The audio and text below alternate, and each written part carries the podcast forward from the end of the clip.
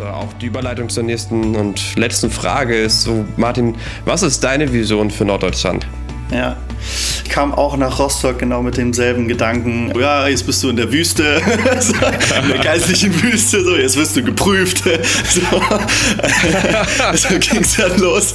Aber ähm, äh, hatte auch was mit, mit dran, aber das war dann eher so, so bedingt, dass man von seinem Elternhaus auszieht und so weiter.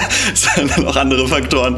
Genau, da einfach die Perspektive von Gott zu bekommen und, und die ist nämlich, dass da so viele, so viele Talente da sind, so viel Möglichkeit, was, was Gott schaffen möchte. Also meine, meine Vision für Norddeutschland ist wirklich Einheit.